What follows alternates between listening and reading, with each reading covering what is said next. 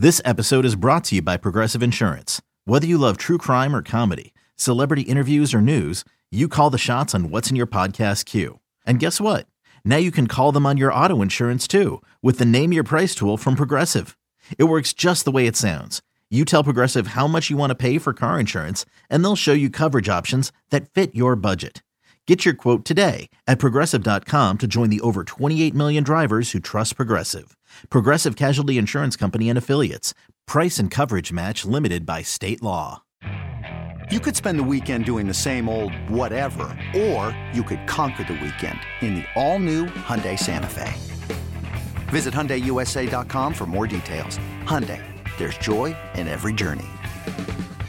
Introducing the two way V4, where groundbreaking fuel cell technology meets fresh foam cushioning for the ultimate performance. With Fuel Cell, each step feels explosive, delivering unparalleled energy return. Paired with fresh foam, experience maximum comfort throughout the game. Its lightweight textile upper offers support and breathability without sacrificing agility. Whether you're hitting the clutch shot or locking down the opposition, the two way V4 gives you the tools to play at a high level. Learn more and purchase the two way for yourself at newbalance.com.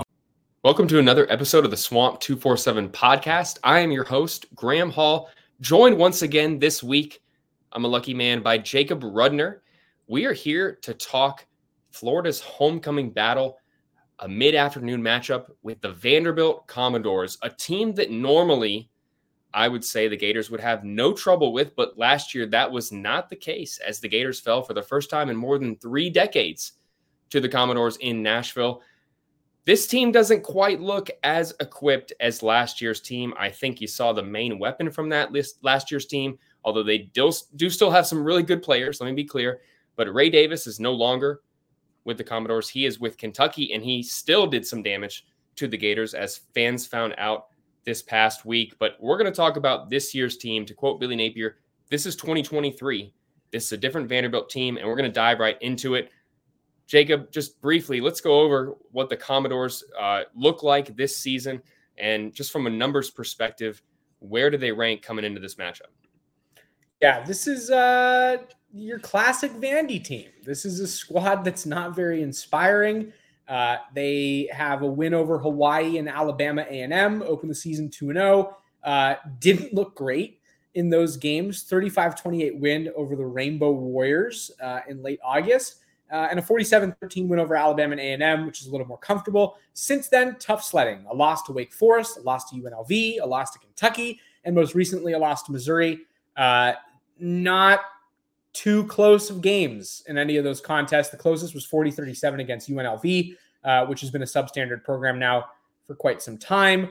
Uh, you go over the numbers for this squad, not great. Uh, offensively, having a hard time running the ball, 118th in the country with just 2.7 yards per carry uh, against FBS opponents, 55.98% completion, uh, 97th in the country against FBS schools. And when I say that, I mean uh, these statistics are only from contests in which the Commodores have faced an FBS team on the other sideline. So any any stats against FCS opponents don't count uh, for the rankings that I'm mentioning right now. 5.15% uh, sacks on, on, on total offensive plays. That's okay. 54th in the country, so they've protected the quarterback at a decent rate. But again, you know, you go through the, the opponents so far this season, and, and uh, I don't know how much you can really learn. I mean, the Kentucky game is is is a good one. Uh, you know, just considering Kentucky is is a pretty good looking team, uh, and and the Commodores were able to hold their own from a pass protection standpoint in that contest, but still lost 45-28. So it's not like they made that very competitive. Uh, 7.6 yards per pass on the season is again, it's solid. 55, 55th in the country. Not not the greatest. It's, it's, not moving the needle. Um, few few Vanderbilt teams do uh, on an annual basis, but we said that last year, and they beat Florida, and so you do have to look uh, at who's doing what for this team. You have guys like Will Shepard, the wide receiver. He's very talented. Uh, 32 receptions for 443 yards, which is impressive. Seven touchdowns already on the season, which is excellent. Uh, he's certainly somebody who Florida will have to keep an eye on. Uh, Patrick Smith, the running back, 57 attempts for 238 yards. Uh, he's averaging 4.2 yards a pop uh, and has scored twice. So uh, you know, not not going to be the biggest test for Florida's defense in this game. I think that it's kind of a great opportunity to get right. If you're Florida, I think one thing that really stands out to me as you watch the film on Vanderbilt a little bit is there is a turnover uh, proneness that exists within this offense. They do rank 102nd in the country in turnover margin, uh, 3.8% uh, on interceptions, which ranks 100th. Not a good team in terms of taking care of the ball. Florida only has one takeaway on the season so far. Billy Napier has made a point now on a weekly basis, pretty much, uh, that they will need to be better in that category. We've written about that over at swamp247.com. This is a good opportunity. And I know we're going to get into kind of opportunity and what and what this could look like for Florida. But as far as reviewing the Vanderbilt offense goes, I think in short, this is not a unit that should challenge the Florida defense based on everything we know about the unit, even considering how it performed, you know, against Kentucky. Uh, I would still like to think that you know that was more of an outlier performance just in terms of missed tackles. Uh, it was the worst tackling performance by a Florida team since PFF even became a thing. Uh, and so I don't know that that's going to be something that we see a whole bunch again from the Gators on the defensive side. Uh, this is not a Vanderbilt team that has a whole bunch in the skill player uh, department. Quarterback play hasn't been great. Offensive line play is okay, but against bad teams and against good teams, you know, the Commodores have been blown out. Uh, the doors are wide open, Graham, for Florida to take advantage in this game and get a comfortable win, look good on defense, and, and, and honestly just you know take advantage of some what should be pretty poor play from from the opposing team. Yeah, I posed this question to Billy Napier Wednesday night. I asked him about the amount of missed tackles in that game against the Wildcats because that was something we discussed the other day on the podcast. If you haven't listened to it, check it out. Our Tuesday episode, we talked about the missed tackles and just how much that wasn't something we had seen to start the season. So we really hadn't pointed at it as an issue. I mean, they had missed what three tackles when they went out there to Salt Lake City. That was not really the the point that we um, had tried to hammer home when we talked about Florida's defense. It was other aspects that we were highlighting that were really good and some that needed improvement. And this Vanderbilt offense is not nearly as potent as some of the ones that Florida has faced this season already. But I do think a lot of the focus continues to be if the defensive performance is an outlier, as we've mentioned, a lot of the focus is rightfully on Florida's offense. The the offensive line, Florida establishing the run. It looks like in this game, since we last had an episode, Florida's going to be without several offensive linemen. If you missed any coverage, go to swamp247.com to get the latest of what Florida's depth chart is looking like and maybe who could be on the field if the Gators don't have some of their starters able to go from Kingsley at center, who is listed as questionable again, to Austin Barber, who is questionable on the depth chart. How will Florida be able to establish the run if they lack the continuity that Billy Napier has pointed to that is so important for this team to get on track and to be able to play where they believe this unit is capable of playing at? So for Florida's offense, the focus this week, it, it's, in my opinion, Jacob, it, it's going against a defense that statistically is not impressive, and they're going to look to show uh, that they are are capable of establishing the run, and that this offense is able to generate some explosion in the downfield passing game against this secondary that is not going to be one of the better ones they face moving forward. I mean, it, that's what you're looking for, I would assume. But what other aspects of the offense are you looking to see Florida execute on Saturday afternoon against the Doors? Yeah, I mean, that, it's a good question. I think as much as I'm going to be looking for Florida to tackle better uh, and, and continue to be sound uh, in its pass defense, uh, equally, we will have to be focused uh, on how its offense looks so far this season. It's going to be facing a defense, like you said, Graham, that is not very impressive statistically, has gotten kind of gashed in every phase so far on the season. Nothing really particularly standing out uh, in terms of defensive performance from the Gators. Uh, you know, four two five scheme that they're going to be facing. So, you know, that nickel defense is going to be common against the Gators. Will that allow for, you know, more downfield passing? I think if Charlotte was any indicator, I, I'm not so sure that Florida is going to try to be too aggressive in its downfield passing game. I think it's content uh, to try and, and, and live in that short to intermediate range. And whether that's because uh, that's, you know, just what Billy Napier feels like he has in his quarterback, Graham Mertz, and that's what will allow Mertz to continue to be as efficient and effective uh, as he's been so far this season. Uh, you know, possibly it could be about skill positions too, or or you know, pass protection. It's hard to run deeper plays because those take longer to develop. Um, I do think if there's one thing that I, I will have an eye on this weekend with the Florida offense, it's how well do they keep Graham Mertz clean. That's not something that we've seen Florida do so far this season with any form of consistency. And this is another opportunity to prove that it can, even with backup linemen in the game. The Commodores are not picking up a whole bunch of sacks, just 4.55% of the time uh, against FBS opponents. It's 103rd in the country. So this isn't really a disruptive unit. They're allowing a lot of yards per attempt through the air, 8.5. That's also outside the top 100 nationally. Teams are completing almost 70% of their passes against the Commodores, which is another indicator. Uh, you know, front seven play has not been very disruptive. And then you look at Florida, which is a team that does have a very high completion percentage, uh, with Graham Mertz being right around that 80 mark, uh, which is historically good at the University of Florida. I, I think that this is a great opportunity for the Gators to be efficient maybe not necessarily as explosive as I think fans would like them to see, but you know, effective nonetheless. Um, I, I, don't anticipate a whole bunch of bad completions in this game uh, for the Gators. I, I, can honestly see this being a route uh, and, and one that Florida really needs. I, I, think that this is, and also, you know, before I even move on, I, should mention offensive line play will directly impact the ability to run the ball, and Florida has not done that well so far this year either. Um, it's actually been a real struggle for Florida to get things going on the ground especially when you compare it to what they were able to do last year. But you look at the numbers, and again, opportunity. I, you know, Vanderbilt's allowing 4.2 yards a pop against FBS opponents. That's something that Florida is, at least, you know, in my opinion, talent wise, is equipped to be able to beat uh, and, and do so quite handily. Uh, whether or not they're able to do it, to me, would would be a concern or not a concern. Uh, Florida's averaging 4.9 yards per carry so far this season against FBS teams. They're outside the top 100 uh, in per play rushing production, and they're facing a team that's outside the top 100 uh, in, in, total defense. And so I think that, you know, really this weekend we need to see uh, an efficacy and an efficiency that, that we haven't quite seen from the Gators so far this season, save for the performance where they score 49 points uh, against McNeese. And so I'm, I'm, I'm looking for a McNeese like blowout in this game, especially from Florida's offense. I, I, just expect it to be able to have room to operate uh, on the ground, the air, uh, based on what it's facing. And, and so there's really no excuse for, for a non blowout this week. But I will say this I do think Florida's capable. Um, I, I, am not doubting the Gators' ability to win in a game where it should be packed in the swamp.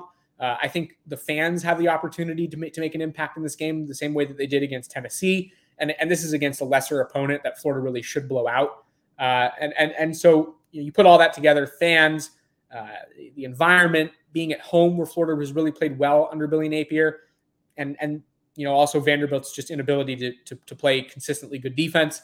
I I like Florida's chances to have a nice offensive game on Saturday. Is your child struggling with a specific subject or need help with homework? Are they asking questions that you're not sure you can fully answer? IXL Learning is an online learning program for kids. It covers math, language arts, science, and social studies. IXL is designed. This program will improve your kids' grades. Studies done in almost every state in the country. The kids who had IXL are consistently doing better. Powered by advanced algorithms, IXL gives the right help to each kid no matter the age or personality. And it doesn't have to eat up all your time. One subscription gets you everything for all the kids in your home, pre K to 12th grade. So don't miss out. One in four students in the U.S. are learning with IXL. IXL is used in 95 of the top 100 school districts in the U.S. Make an impact on your child's learning. Get IXL now. And listeners can get an exclusive 20% off IXL membership when they sign up today at IXL.com slash audio. Visit IXL.com slash audio to get the most effective learning program out there at the best price. I think that kind of brings us to one of our keys to the game in my mind because I was going to mention just the crowd atmosphere because I talked about this the other day. This is you know, you've seen how bad Florida can be when they've gone on the road but at home, this is a team that plays a lot better. I think that they do have that edge about them at home. They just benefit from playing there and finding that, uh, bottling it. So when you go on the road, you can play up to, I hate to say standards because that sounds like, you know, coach speak in a sense, but really what you're capable of playing to, that that's really the key here for Florida. I don't really doubt their ability to play well at home. I know that they have had some disappointing losses at home in the Billy Napier era. LSU comes to mind when Jayden Daniels had that you know career six touchdown performance last year. I'm not saying it never happens, but against an opponent like this, it should give Florida an edge in the game. And that's definitely one of my keys to the game, along with Graham Mertz continuing to stay efficient. You know, I've said time and time again that he's not the problem with this team, but right now, and you know, he's actually playing an extremely high level. Don't, you know, make no doubt about it. But if he is not on the mark and that doesn't continue, this team obviously has a chance to be even worse than it has already been because you talk about self-inflicted wounds. If there's more turnovers or fumbles or just a failure to execute in the red zone no matter you know whether it's a missed block in the backfield or a wide receiver running the wrong route if Florida's self-inflicted mistakes or inability to capitalize on situations comes to fruition against the doors you know that is absolutely going to be something that makes this team uh, potentially even worse than we've already seen. So Graham Mertz remaining efficient is absolutely one of my second keys to the game. And then I'm going to just shout out another player. Montrell Johnson has to get going. I think he knows it.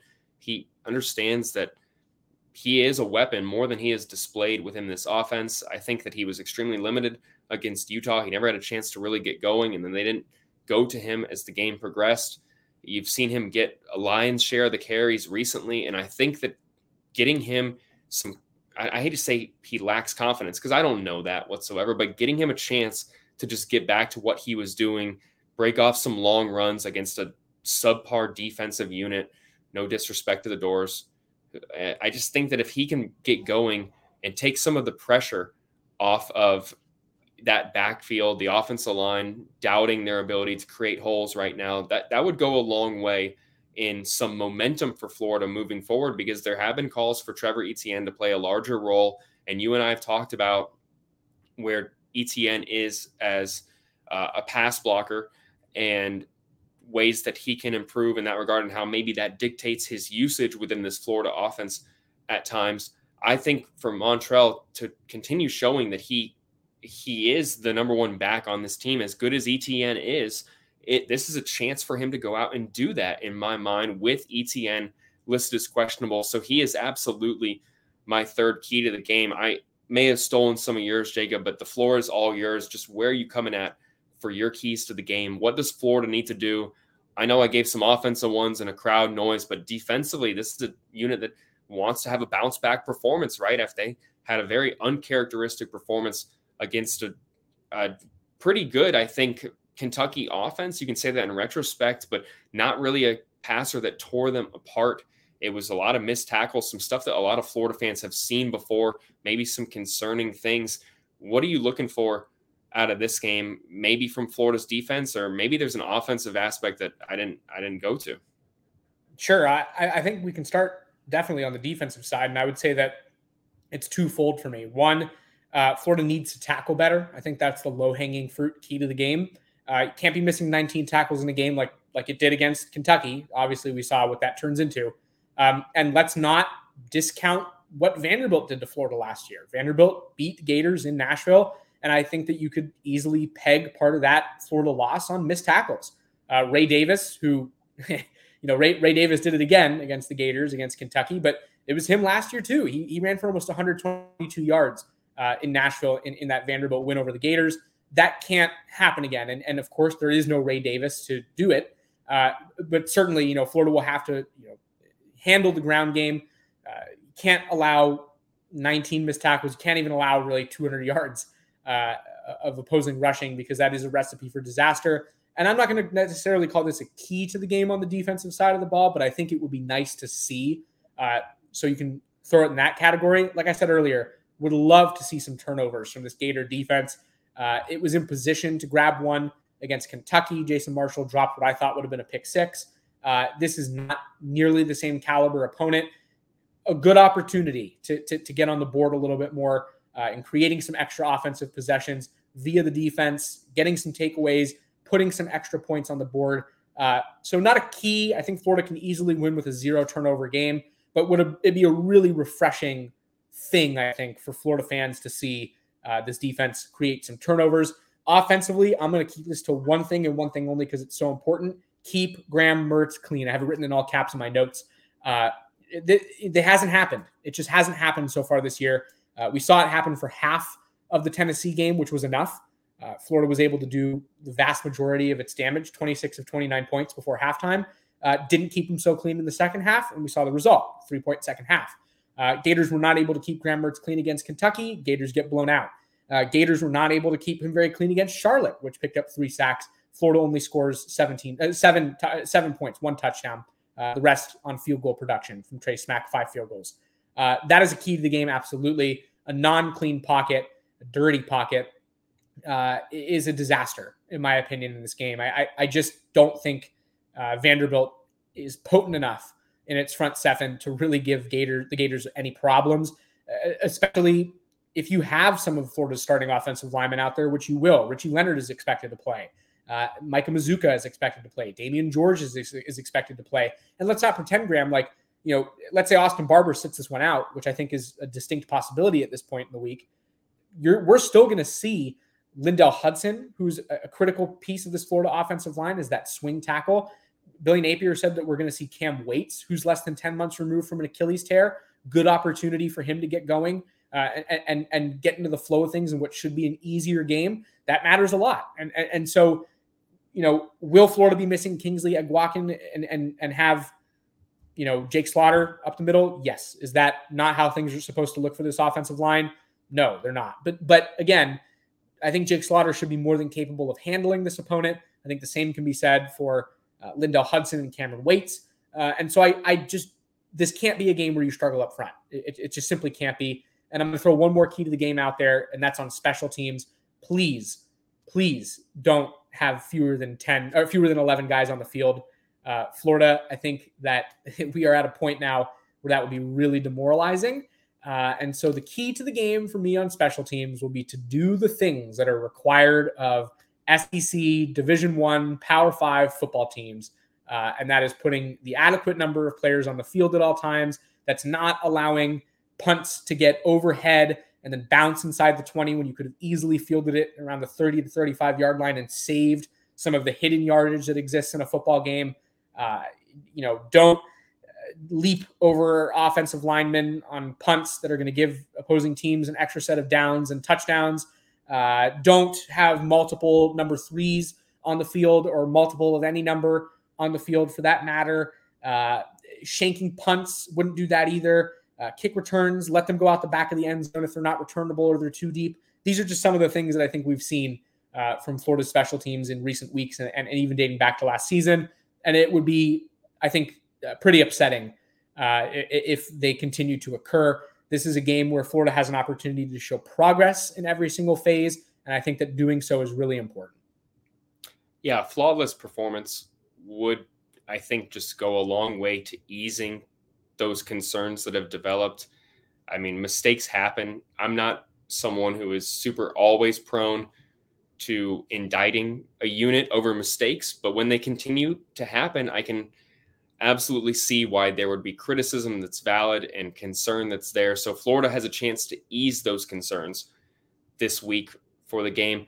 Someone who I just have to mention because you brought him up, give Cam Waites massive props for his ability to come back. You know, six foot eight Cam Waites suffers uh, non-contact, you know, injury during a drill in January, tears his Achilles tendon many people would have thought his entire year was gone and he could pick up where he left off at this time next year. But he attacked, it, must have attacked his rehab. I mean, there are some athletes that it takes them more than a year to come back from that. So for him to be able to do that and now be on the field nine months later, I think that's just, we talk so much about the game and the storylines, but from player highlight standpoint, that is someone that just deserves his props when he steps on the field on Saturday. And no matter how many snaps he ends up playing, because we'll have to see what Florida's offensive line does look like, it's just very impressive in my mind that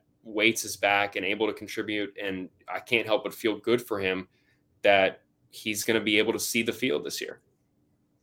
No doubt. I think that it's, it's extremely impressive the level of progress. I spoke to Billy Napier one on one a couple weeks ago uh, about Cameron Waites specifically. And, and one thing he told me is that this is nothing short of miraculous. I mean, it's a huge, huge player. This is a guy who is massive. Uh, Rob Sale, Florida's co offensive line coach, compared his body type to a refrigerator when we first talked to Rob Sale uh, after Cameron Waites transferred to Florida in the spring of 2022. Uh, and he's not wrong. Six foot eight guy, 375 pounds, uh, and he's back on the field. He, we saw him actually make his, his game debut uh, against Kentucky as a member of Florida special teams unit. He was on out there for field goal uh, protection. And uh, now it sounds like he has an opportunity to play some offense a little bit. So I'm excited to see uh, exactly what Cam Waites looks like after you know some time away from the game, and, and, truly how ready he is to be out there. I do think, and I've said this on the Swamp Two Four Seven message board, that he is a talented player, somebody with a whole lot of potential in this game, and uh, it should be good. I think I think it's it'll be interesting to say the least uh, to see where he's at, and and maybe get a little bit of a measuring stick on him as far as how much he might be able to contribute against some higher level opponents as Florida gets into the second half of its schedule. Speaking of refrigerators, I made something pretty cold last week. That was my take on the Florida Kentucky game. It did not pan out the way I envisioned. I thought Florida was going to win a close contest. 24 20 is what I picked, and that did not play out whatsoever. But I get another week at redemption, as do you, Jacob, to be correct once again in your prediction. It is all fresh. It's another opportunity to compete with our predictions, with ourselves, to see who can be the wisest one when it comes to analyzing how this game will play out. Those 60 minutes of football will unfold on the field, Jacob. So now we are going to give our predictions. I hope you are ready because I've been thinking about this one and I'm not going to let the loss shake me from my belief that what I said earlier, this is a better team at home that they're better than what they've proven. I know they're banged up. I'm not I'm not minimizing that whatsoever, but this is a different Vanderbilt team. No disrespect to all the Commodores whatsoever, but I think Florida gets back on track, beats this Vanderbilt team. It's homecoming. There's going to be 90,000 in the stands who have returned. I, I don't think you're going to see a disappointing Florida loss. And I'm picking this one to go 30 to 17 Florida. I think that the Gators do what they have to do on offense. I think Montrell Johnson has a good game against a defense that I think he's quite familiar in seeing. And this is one that, you know, you know, from a scheme standpoint, Florida, I think that they will do well against. Um, and I think that Ricky Pearsall, Florida's most targeted wide receiver, I think we see potentially some f- more four wide receiver sets. I've heard people talk about a call for that to get Florida's offense a little more potency. I, I, think that we will start to see some more of that stuff potentially. I you've got some freshmen on the field that with potentially the return of Eugene Wilson, who did miss the game against Kentucky last week, but should be ready to go by this week. That is a chance for you to be more explosive. And I think that Florida hits 30 points and beats the doors. Jacob, how are you seeing this one unfold? Yeah, I, I have a couple predictions here. I first will say my score, uh, and that is 37 17 Gators. Uh, I will also add for those of you who are gamblers listening to this podcast, it is an 18 and a half point spread. So I do have Florida covering uh, 52 on the over under. So I have the over and a Florida cover uh, with 37 17. I will also add these things. I am predicting that Florida cover completes at least two turnovers in this game. I think the Florida defense has its best turnover game of the season. I don't know if they're going to be picks. I don't know if they're going to be fumbles, but I'm going to say at least two turnovers generated by the Florida defense, at least one long, explosive pass play touchdown in which Florida goes over, we'll call it 30 yards for a score. Uh, I think that that will uh, that that will open up, and then I'm going to say three field goals for the Gators in this one. Again, 37-17, Gators win. Trace Smackaroos. Jacob has predicted for the Gators to win big over the doors. That is quite a bold prediction, Jacob. Picking Florida to cover. I have told you time and time again that that's something I'm a little bit skeptical about still of a Billy Napier coach football team. I would love to be proven wrong and eat some humble pie, some crow, like I did last week. You'll have to find out next week on the Swamp 247 podcast if that's going to happen, or if Jacob and I are correct in our predictions that the Gators get a big double digit win over the doors. This has been another episode of the Swamp 247 podcast. I'm Graham Hall, joined by Jacob Rudner. We'll see you next time.